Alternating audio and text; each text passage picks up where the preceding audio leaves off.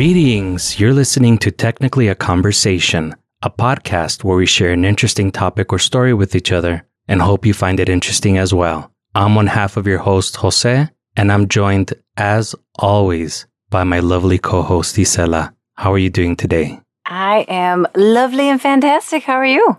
Doing great also, thank you. Great. Ready to get started? I am ready to dive in. Let's hear what you're going to share with us. Let's get started. So, Isela, have you ever watched T V before? A lot, yes. I excel at watching T V. What would you say your favorite T V show is? Oh, that's a hard one. Favorite T V show. Or one of your favorites. Okay. So, I know this is going to sound super nerdy, but there was this show. It was called The Universe. And for some reason, it's not on anymore. But it was really cool. And it had tons of information. And it was just all about things that, like, sometimes your mind can't even fathom. So that was really cool. I used to like to watch that. Oh, cool. Is it like one of those Discovery or Science Channel shows? Yes, exactly. What about you? What were your favorites?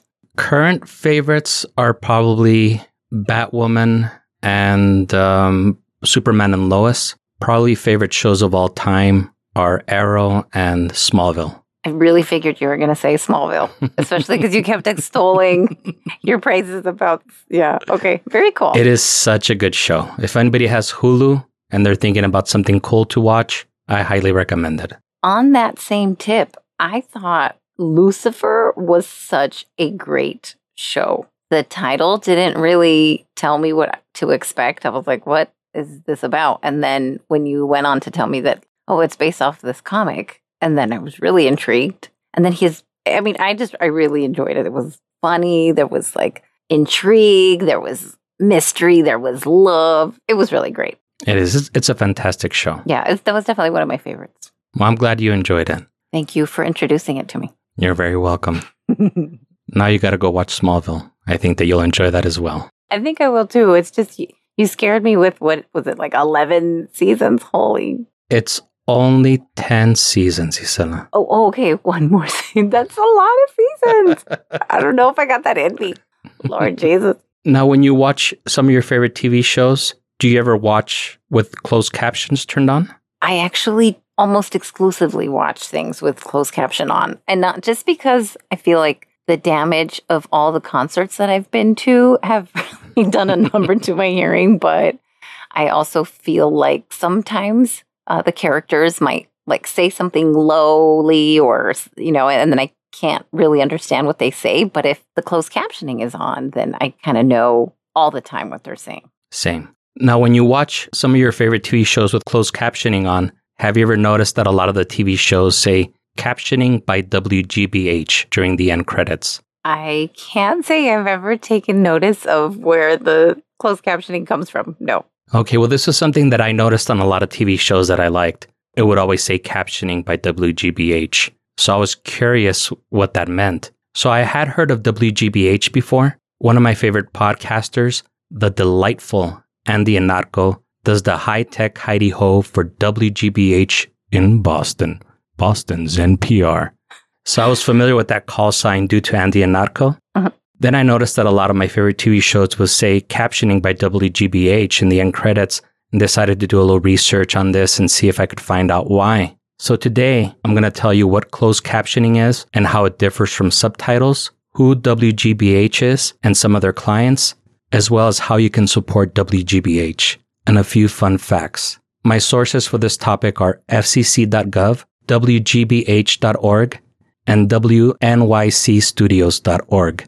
I didn't even know that there is a difference between subtitles and closed captioning. See, I'm already learning and you haven't even dove into it. That was actually going to be my question to you. If you had to take a guess, a gander, if you will, what do you think the difference is? I would, God, that's hard. Okay, I think that subtitles maybe explains more of the what's going on in the scene, like music plays or someone enters or loud footsteps. I don't know. I could totally be wrong because, you know, that's me seventy-five percent of the time. You're actually really close, but you kind of got them backwards. Hmm. The most basic explanation is that subtitles assume that you can hear the audio, but you just want the dialogue provided in text form. Maybe you're watching a Christopher Nolan movie, and this is not a knock on Christopher Nolan. He's one of my favorite directors of all time. But in some of his later movies, the dialogue is almost impossible to hear in some scenes. Interstellar is a perfect example of this. It was very difficult to hear the audio over all the other sound effects. Originally, I thought it was just me since I have some mild hearing loss. But it was such a problem on this particular movie that movie theaters were putting up disclaimers saying that there was nothing wrong with the movie theater or their sound system. And the poor sound mixing was just the director's vision. Oh my gosh. I didn't realize that they had to put up signs. That seems like a little bit of a fail if there's that many people asking. Yeah, no, there were a lot of complaints about it. And most people were naturally blaming the movie theaters for it, because you would expect that a movie would be mixed properly. Christopher Nolan even defended it, and he said that it was his vision, and the things that you couldn't hear, you were meant not to hear, which doesn't make any sense. Why would you record dialogue that you weren't meant to hear? Right. Then why even write those words? Why even have write out a script for that? That's so strange. Right. So in this case, in the case of Interstellar, you would definitely want subtitles if you don't want to come home angrily after the movie and uh, read the Wikipedia article for Interstellar to find out what the movie you just watched was about. That's a great movie. It is a great movie. I loved it. Closed captioning is what you were saying earlier. It assumes that you cannot hear the audio and you want a description of what was happening. An example of this is when um, captioning will say things like cell phone vibrates or upbeat music is playing or a car is approaching an unsuspecting pedestrian at an alarming speed while the villainous driver laughs maniacally.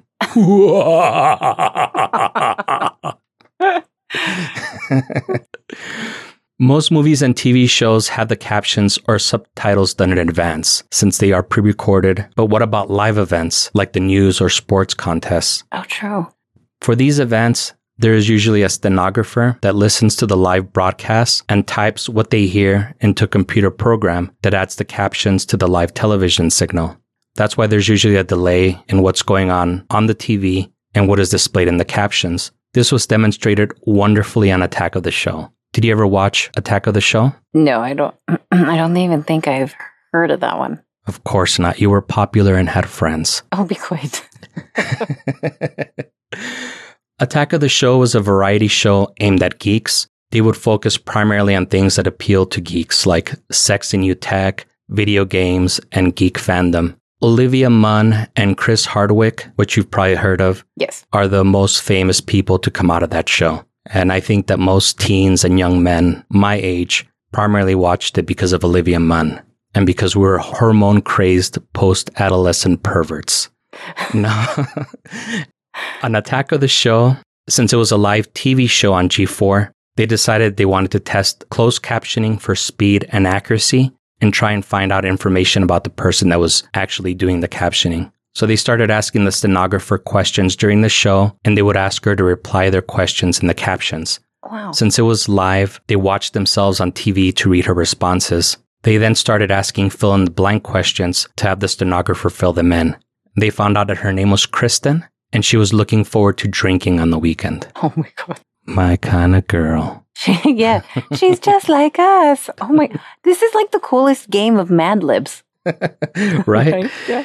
And it was just so interesting watching it. I'll look for a clip of it and include it in the show notes if people want to see it. There's there's clips of it on YouTube. The particular clip that I found when I was doing research for this was on um, archive dot org. Okay. But um, yeah, it was really fun to see it because they, they were just standing there in front of a T V and they would ask the question and then watch it back with the captions to see um, the captioner reply.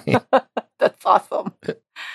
So I know what you're thinking. What the hell does any of this have to do with W G B H, Boston's N P R?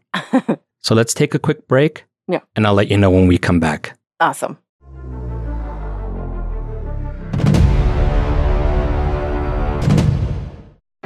In a time where trust is scarce and anxiety is high, count on the Daily Planet to provide you with up-to-the-minute news wherever you are.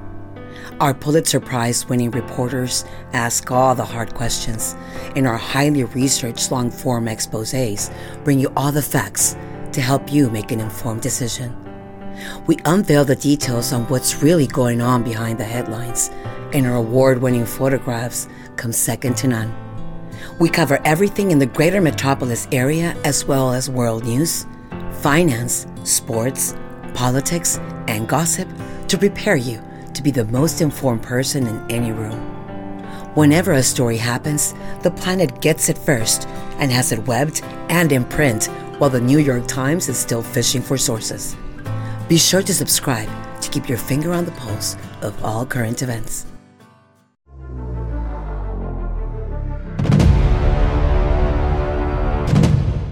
So how's your breaky, Stella? It was fantastic. Just hanging out, drinking some water, relaxing. What about you? Good, good. Did you watch anything with closed captions during your break? No. Okay, so before the break, I said that I would tell you what all of this has to do with W G B H, Boston's N P R. Yeah. It actually has everything to do with them. W G B H actually helped to create and implement both closed captioning and description services. Do you want to take a guess at the first T V show that they ever captioned? Oh, this is going to be a fun one because now I really have to think about how far back this goes. Okay, I'll give you a hint. Okay. It was in nineteen seventy-two. Whoa. And keep in mind, this is P B S. Oh, my, no, I got nothing. I think in nineteen seventy-two, one, I wasn't alive. And then the very first T V I watched was like Nico Lico was, you know, something in Spanish. So sorry. I definitely can't help you there. Yeah, unfortunately, it was not Nico Lico. Oh, sadness. It was The French Chef with Julia Child. Oh, that makes sense. And that's fun fact number one for everyone that's playing at home. It's time to take your shot, everybody. Just... Yeah. Yeah, I was actually going to try and do a Julia Child impression, but um, I'll spare you all. Spare your ears. Yeah. So for close to fifty years, W G B H has been offering accessibility services to the over thirty-seven million people in the United States that are hard of hearing or hearing impaired. They created the Media Access Group, or M A G, to provide services for all the media and have offices in Boston and Los Angeles.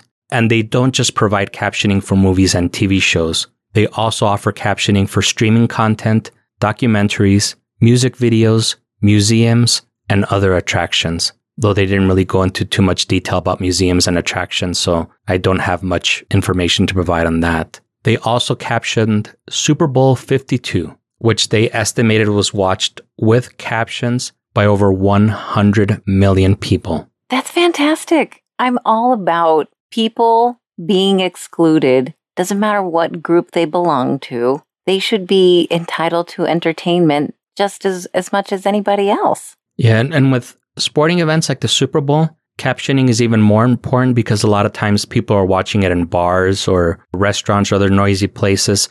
So in those scenarios, the sound isn't on, but they will put on the caption so that, that way people can read what the announcers are saying. That's an excellent point. That's funny. I didn't even think about that. Yeah, so that's why they estimated that over one hundred million people will be watching it with captions. Right. Now, this wasn't the first American football game that they captioned. Being from Boston, they have a long-standing relationship with the Patriots and the Kraft Group, which owns the Patriots. They also provide captioning for other events at the Gillette Stadium, which I'm guessing is where the Boston Patriots play their home games. And they also do captioning for something called New England Revolution games. Um, I didn't bother to Google what that was, but I'm assuming it's another sports contest.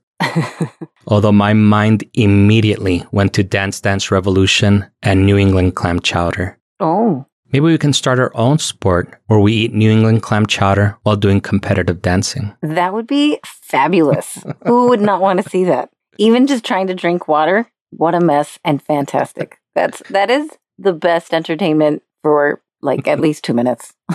Right? Yeah. So I know what you're thinking. What does it take to be able to caption something as boring as the Super Bowl? They actually did an interview with Janet Mahoney, who works for M A G at W G B H, and she stated that it was a lot of research and preparation. Before the game, she spends a lot of time studying all the coaches and players on each team, so she would be ready to write down or type anyone that the announcers mention. She also spent a lot of time researching other boring stuff like past Super Bowl history, most valuable players, and other stats so that she would be ready to type them in real time as the announcers mentioned those things between the commercial breaks. Oh my goodness. Are they also trying to fill any dead air? Well, I don't think there's any dead air. That's so, that's pretty amazing. Yeah, no, these people are professional talkers. So there's very little, if any, dead air. True. At the same time, she's a professional stenographer. So she can almost type in real time. That's amazing. And that was one of the things that she she had been talking about is that she's been doing captioning for over thirty years. So all that experience allows her to type, again, almost in real time, and be able to tell different voices apart, even when spoken in rapid succession. What's even crazier is that she doesn't use a normal keyboard like we do. She uses a stenographer's keyboard, which allows her to form words quickly based on sounds rather than typing out each individual letter. The software uses a special dictionary that can be based around the Super Bowl. So um, they didn't go into too much detail about this, but I'm guessing when it autocorrects, it'll default to football jargon. And she also says that she has a, a special dictionary that she uses when she does the news. Wow. That's really fascinating. It is. And I'll try to remember to include a couple of the pictures of stenographers' keyboards in the Instagram and Twitter post for this show, so you can get an idea of what I'm talking about. But from what I saw online, there really isn't a standardized keyboard. There are some that look like child's toys. There's others that look like they're devices from Star Trek. There was even this really cool one that looked like it came from the beautiful mind of H R Geiger. So I can imagine that you kind of want to stick with whatever you know to remain efficient. That's really interesting. It almost makes me wonder why, if they can type so quickly and so efficiently, why do we not have something like that? That's a great question. It might be just a force of habit.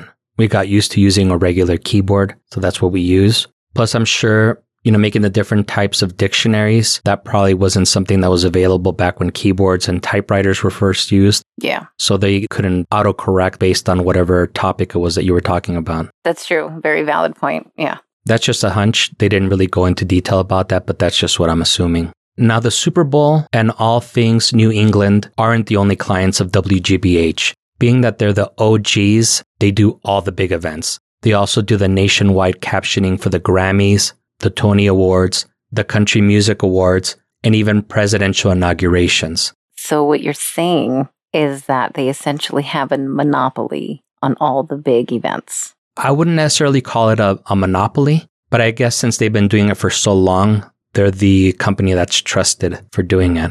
Got it. Okay. Now, do you want to hear what some of their other clients are? Yeah, for sure. Roll call. Universal, Sony Pictures, C B S, Viacom, Amazon Studios, U S A, twentieth Century Fox, and whatever something called Focus Features is. What? You don't know who Focus Features is? I do not. They make these really cool, quirky movies like Eternal Sunshine of the Spotless Mind. The one with Jim Carrey and Kate Winslet? Maybe it would help if I had watched that movie. Oh my goodness. That was a little dagger to my heart. You should watch that movie. It's very, it's very cool. I'm not the biggest Jim Carrey fan, so normally that's a reason for me not to watch a movie. Totally understood. I really disliked him when he first started with, I think was, I don't know if Mask was one of his first ones or The Mask. I don't know. I, It even just watching him on those trailers, it was so melodramatic and overacted, and it was not funny to me. So I get it, but he went on to do some pretty decent roles, and that one was definitely one of them. I can't hate on him entirely, like hate his whole filmography. Right. I did really like Ace Ventura, and I did like Dumb and Dumber. Right. But then it just kind of seemed like he was always playing the same role. So um, I kind of got burned out. The same thing as like with Adam Sandler. He kind of always plays the same role. So there are movies that I definitely like from those two actors, but I can only take so much. Yeah, yeah. No, you, and you're right. Dumb and Dumber is it's almost like one of those cult classics. It's fantastic, actually. I love that movie. Yeah, no, it's hilarious. I, I need to let my daughter watch it. I think she'll enjoy it. So sorry, I totally took us on a crazy tangent. That's fine. That's what this podcast is for, is to get derailed into crazy tangents. Even though it's technically a podcast. What's this technically a conversation. I know. I'm just kidding. Okay, go ahead. Sorry. There is a podcast that's called Technically a Podcast. I discovered that in doing research. Yeah. That's so funny. So yeah, no, we're not technically a podcast. I'm sure they're a great podcast. we're technically a conversation. We are. So if you think that what W G B H does is wonderful and you want to be a sponsor, you can visit w g b h dot org slash support if you would like to donate to them. They are a public broadcasting service, and like most P B S members, they rely mostly on donations. Although after doing that roll call, I'm sure they get a nice coin off of that. They do. But keep in mind, captions isn't all that they do. They have a lot of different services that they offer the public, like a television station, a radio station, news outlet. Yeah. So the overhead's got to be pretty high too, generally. True. Plus, they have to pay all the people to do that. True. Like I promised, I have a few fun facts about closed captioning services. And appropriately enough, these are from closed caption service dot com. I also stole a couple from a Mental Floss article by Scott Allen. Missed opportunity to be called Alan Scott. Now, I already gave you one fun fact earlier in the show. Right. So I'm going to give you a few more. three two one Contact was the first children's program to be closed captioned.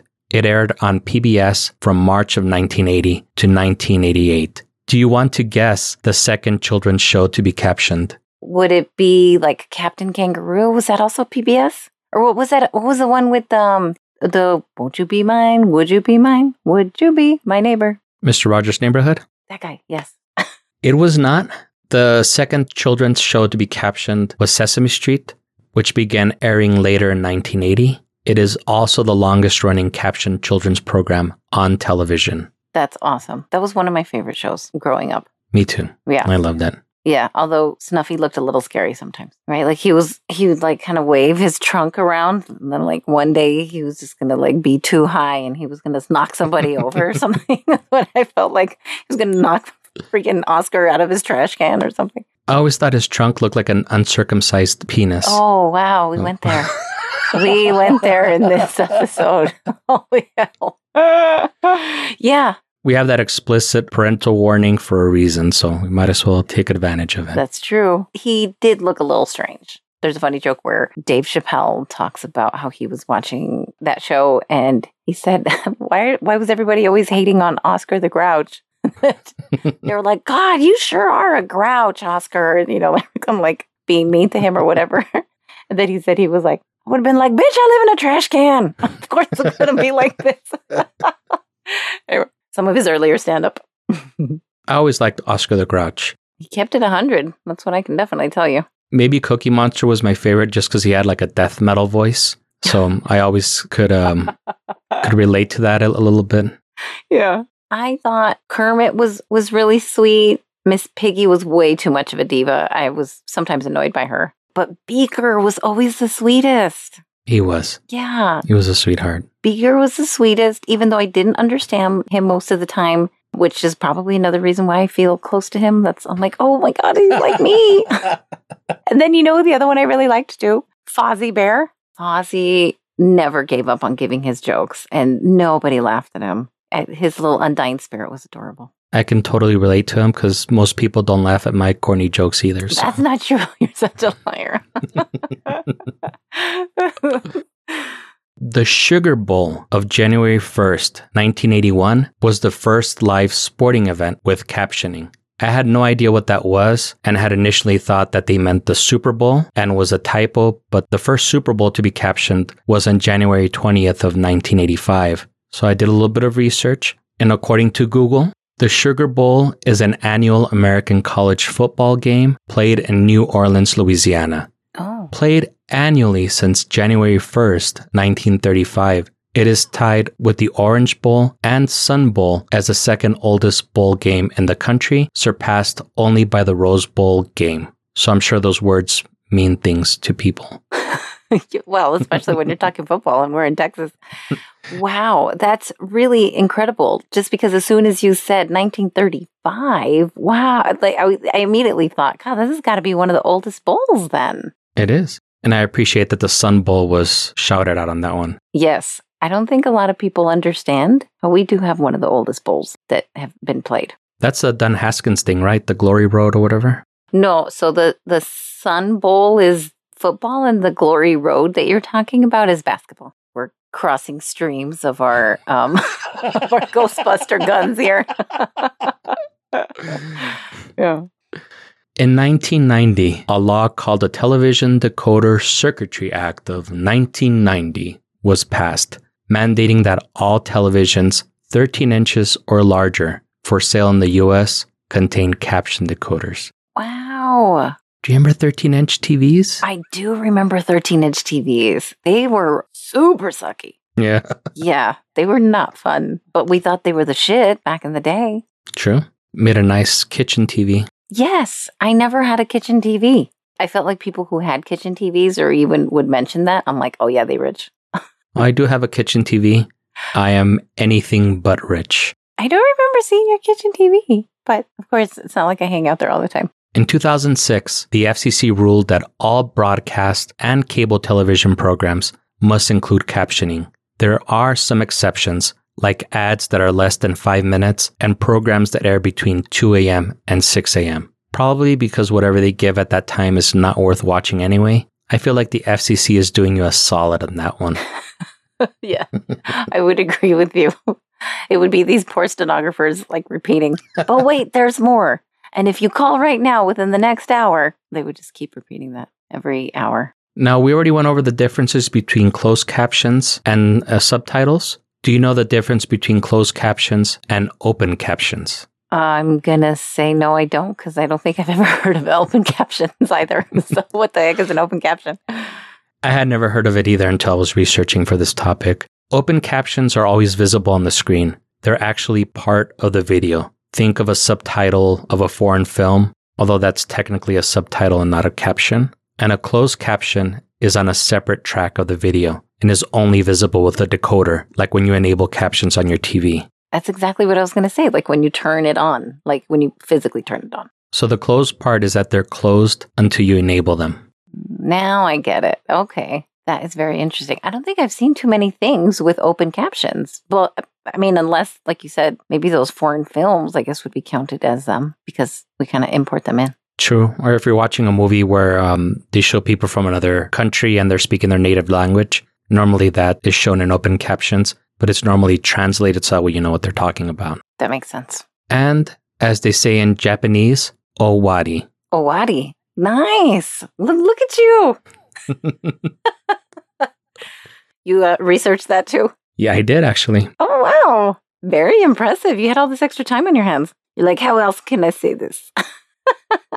No, not at all. I actually didn't have a lot of time to research on this one. Not as much as I would have wanted to. No, I know. And sometimes we just get on these, I think the one before that we had done, you end up going on these research tangents where you're like, wait, so how long did this happen? And did this ever happen before? And you just end up with like twelve different articles that you've read and three different videos that you've watched. And yeah, it ends up being pretty fun. I'll be perfectly honest with you. It is fun. Yeah. I just wish there were maybe two or three more hours in the day to be able to, to research everything and to be able to sleep as well. Yeah.